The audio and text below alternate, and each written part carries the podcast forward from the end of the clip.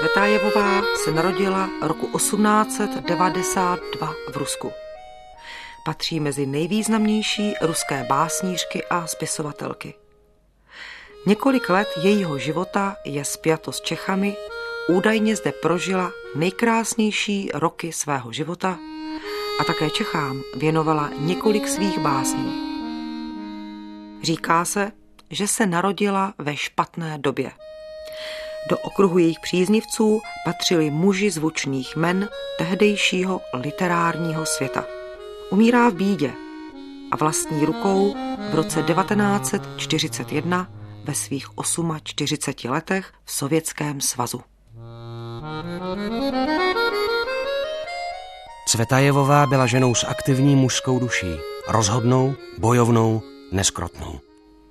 Slova, kterými Marinu Cvetajevovou hodnotil básník Boris Pasternak.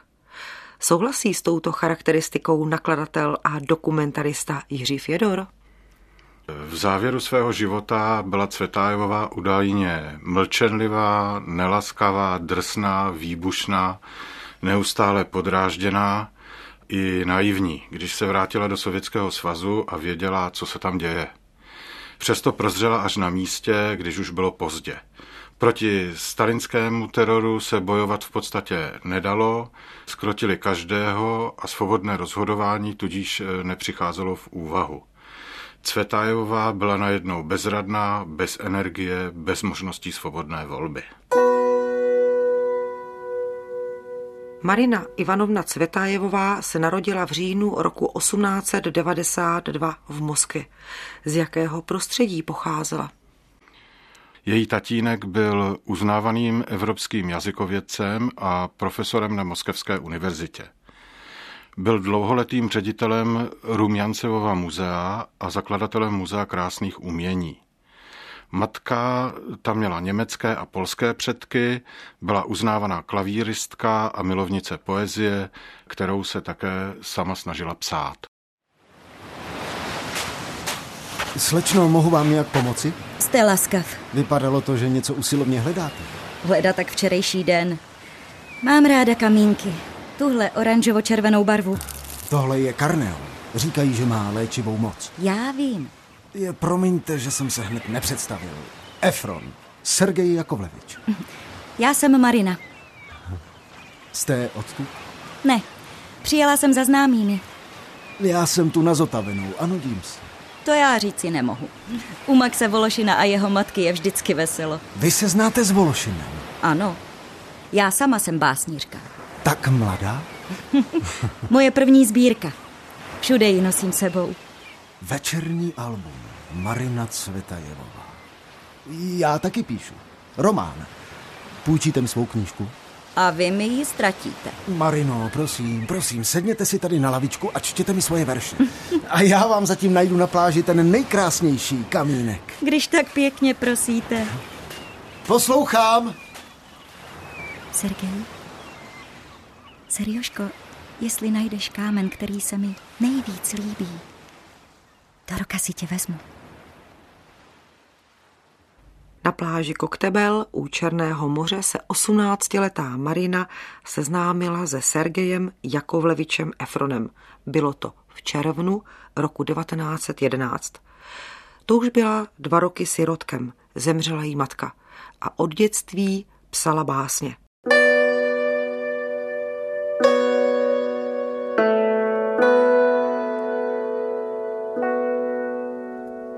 Před Bohem jsem mu ženou, ne na kousku papíru.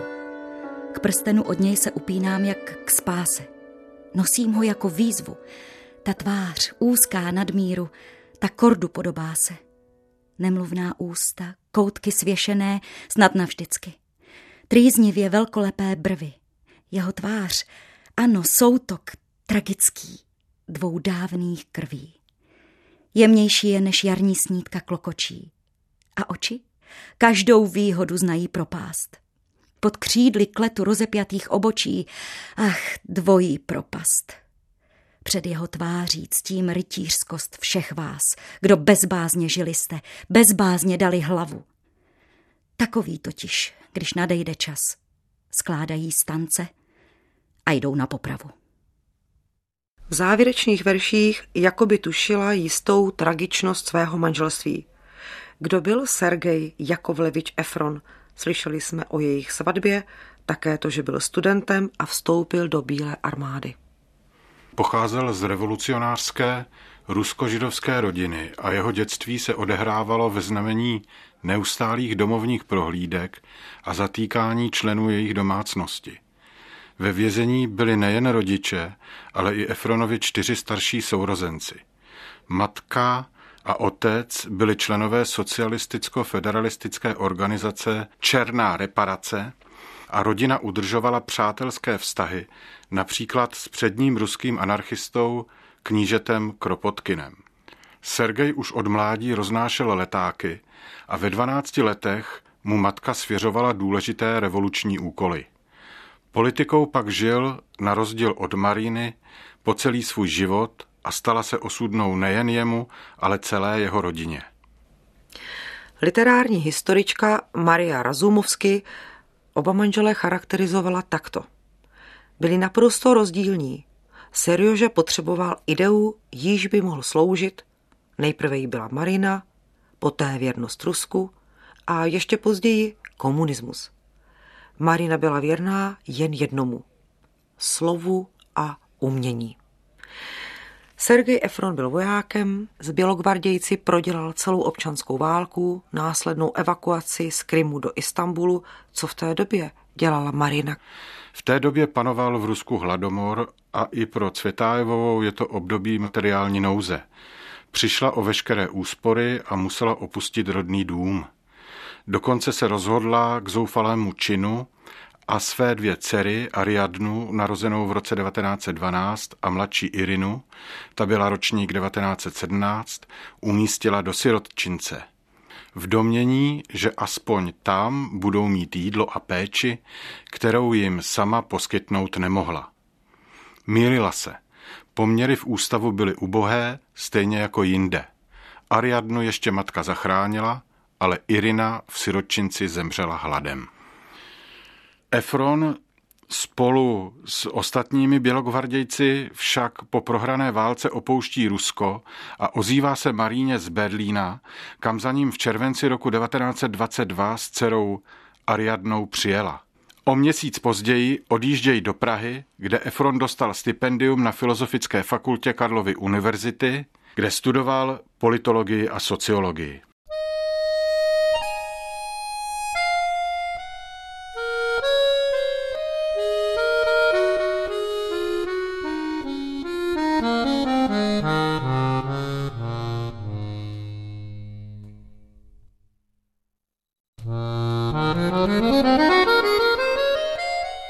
Praha, Mokropsy, Jíloviště.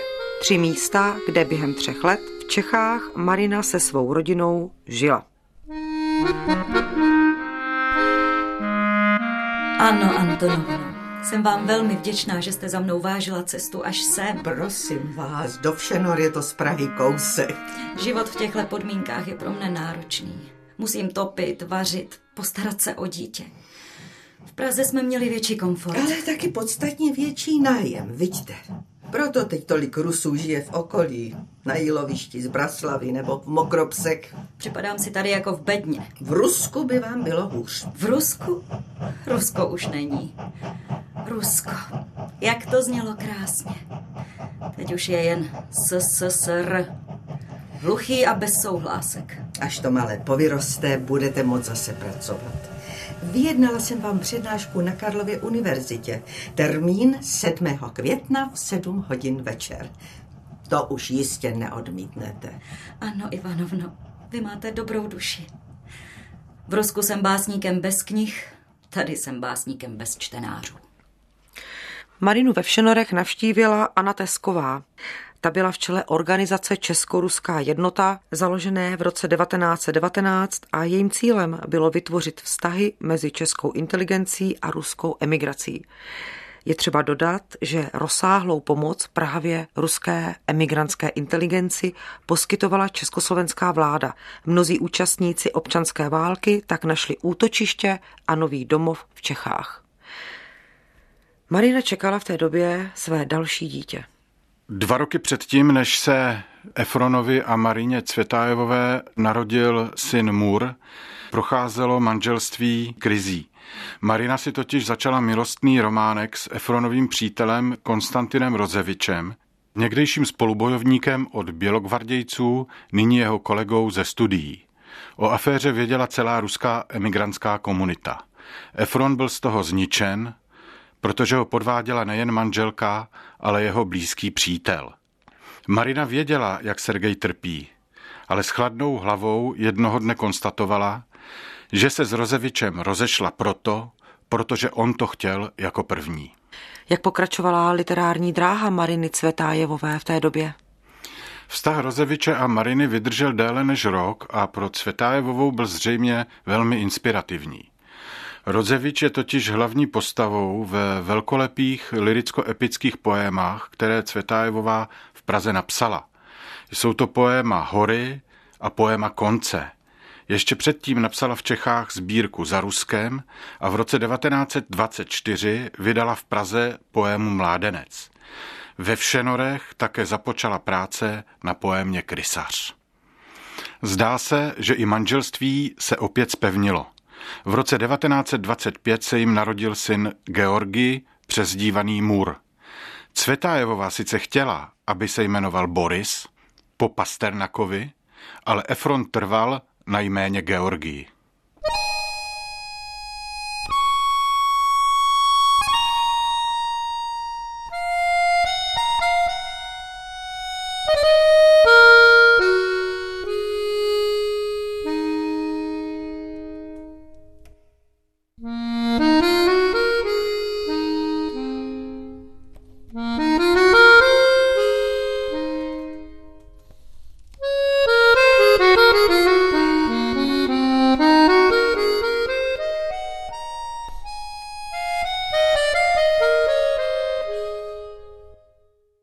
Poslední měsíc tohoto podzimu jsem nerozlučně prožívala s vámi, ne s knihou.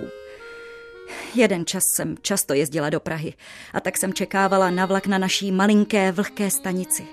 Přicházela jsem brzo, za soumraku, před lampami.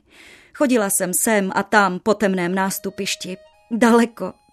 A bylo tam jedno místo, sloup lampy bez světla. Právě sem jsem vás vyvolávala. Pasternaku. Napsala ve svém dopise z Prahy Borisy Pasternakovi Marina. Jaký vztah mezi nimi byl? Vztah Cvetajevové a Pasternaka byl veskrze korespondenční a pouze platonický. Duchovně kulturní. Pokud jde ale o milostné románky, vedle již zmíněného Rozeviče, měla jednu dobu Cvetájevová velmi blízko k Osipu Mandelštamovi a Jednou dokonce odešla od manžela a dcery a téměř po dva roky žila v lesbickém vztahu s básnířkou Sofí Parnokovou. Hledala nějaký silný vztah? Byla nešťastná, byla osamocená? Ty milenecké avantýry vždy přicházely v době nějakého manželského rozkolu, kde Cvetájevova hledala buď to blízkou zpřízněnou duši, anebo umělecky zpřízněnou duši, s kterou by mohla konfrontovat a konzultovat své literární plány a ambice.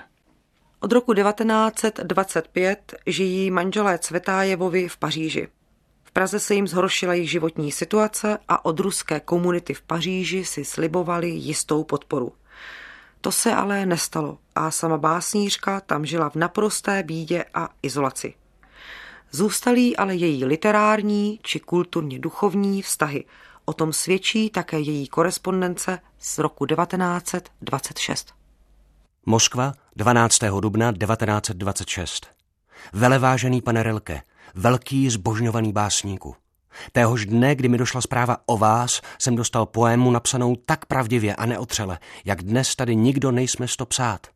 Byl to další otřes toho dne, její autorkou je básnířka Marina Cvetájevová. Žije v emigraci v Paříži. Představuji si, co by pro ní znamenala kniha s vaším věnováním. Snad vaše duinské elegie, které znám jen z doslechu. Prosím, můžete ji knihu poslat na adresu Rýruve číslo 8? Bude to pro mne znamení, že vám smím i nadále psát. Neodvažuji se doufat, že byste odpověděl přímo mně. Váš Boris Pasternak.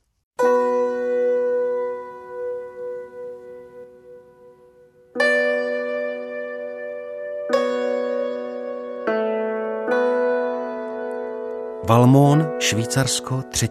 května 1926. Drahá básnířko, právě jsem dostal od Borise Pasternaka dopis přetékající radostí a nejbouřlivějšími výlevy citu. Nesmírně mne dojal. Dvě knihy, jež následují tento dopis, jsou určeny vám.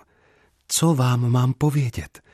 Víte, že jsem měl tu čest považovat Borisova otce za svého dobrého přítele? A jeho syn je významný básník. Několik jeho věcí jsem vzrušeně a s dojetím přečetl. Stále ještě čtu rusky, třebaže s jistým úsilím a obtížemi.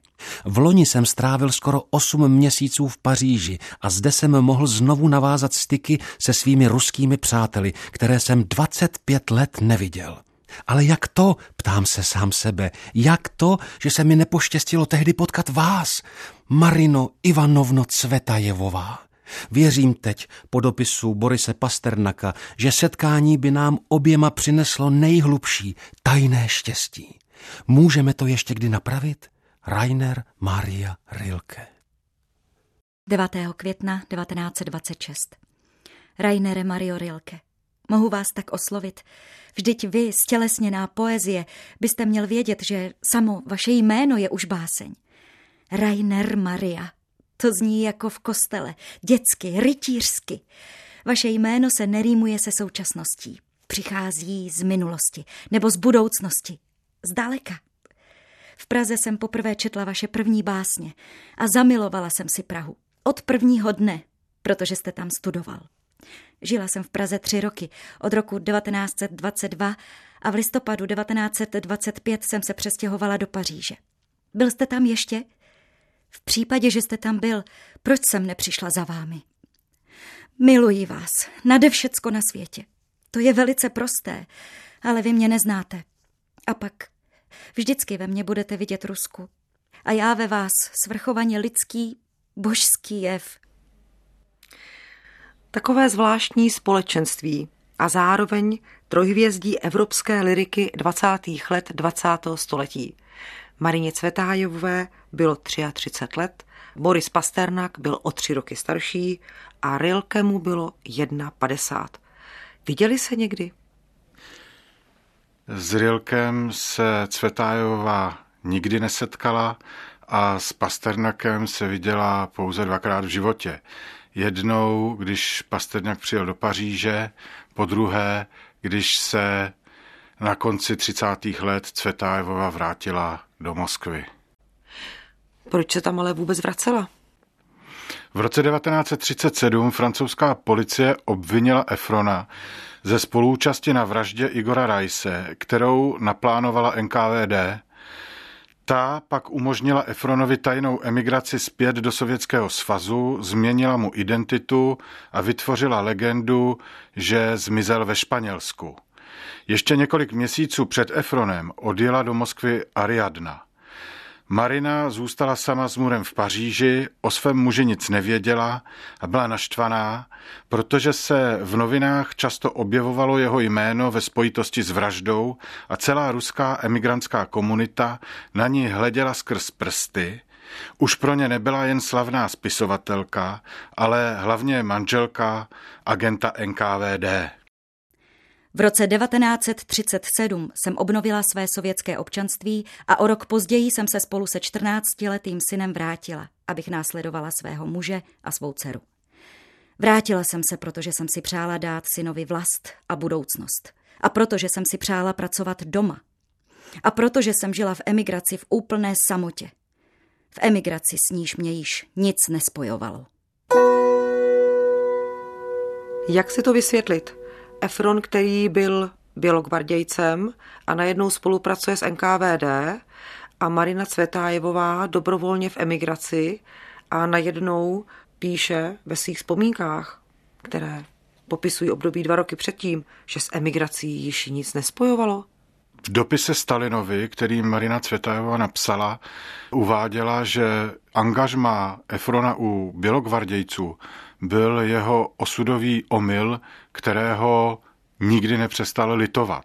Je otázka, zda to tak Marina Cvetajová napsala proto, že si byla jistá tím, že to nějakým způsobem na Stalina zapůsobí, anebo zda to byla pravda.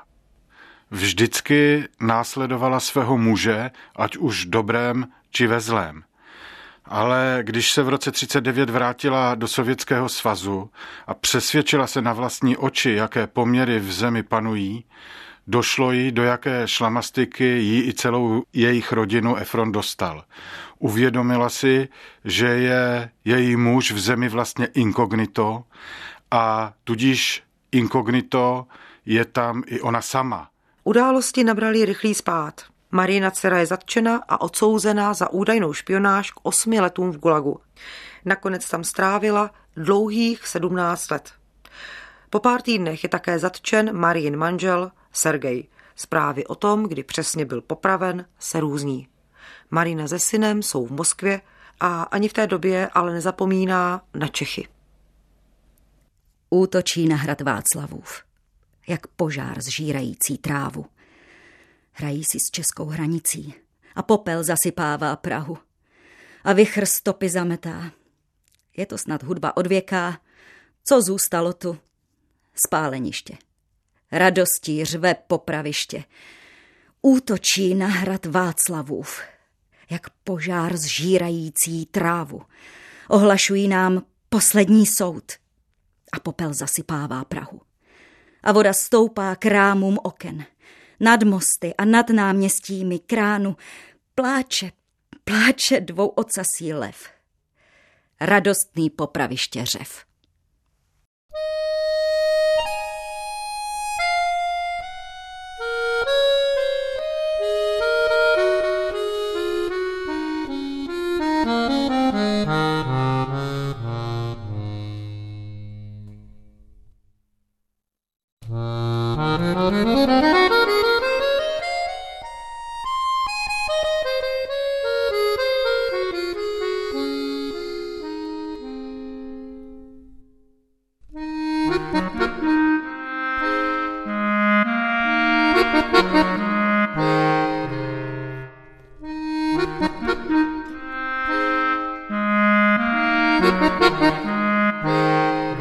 Ani přes počáteční sliby komunistického státu nesmí Marina Cvetájevová publikovat.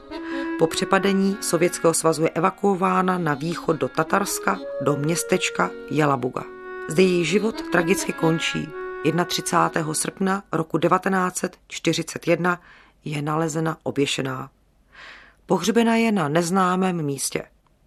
Její syn Georgij zahynul na frontách druhé světové války.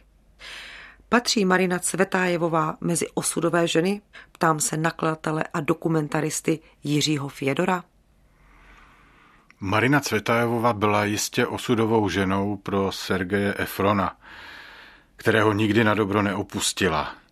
Snad byla po nějakou dobu osudovou ženou pro některé ze svých lásek, ale hlavně to byla osudová žena ruské, sovětské a světové literatury.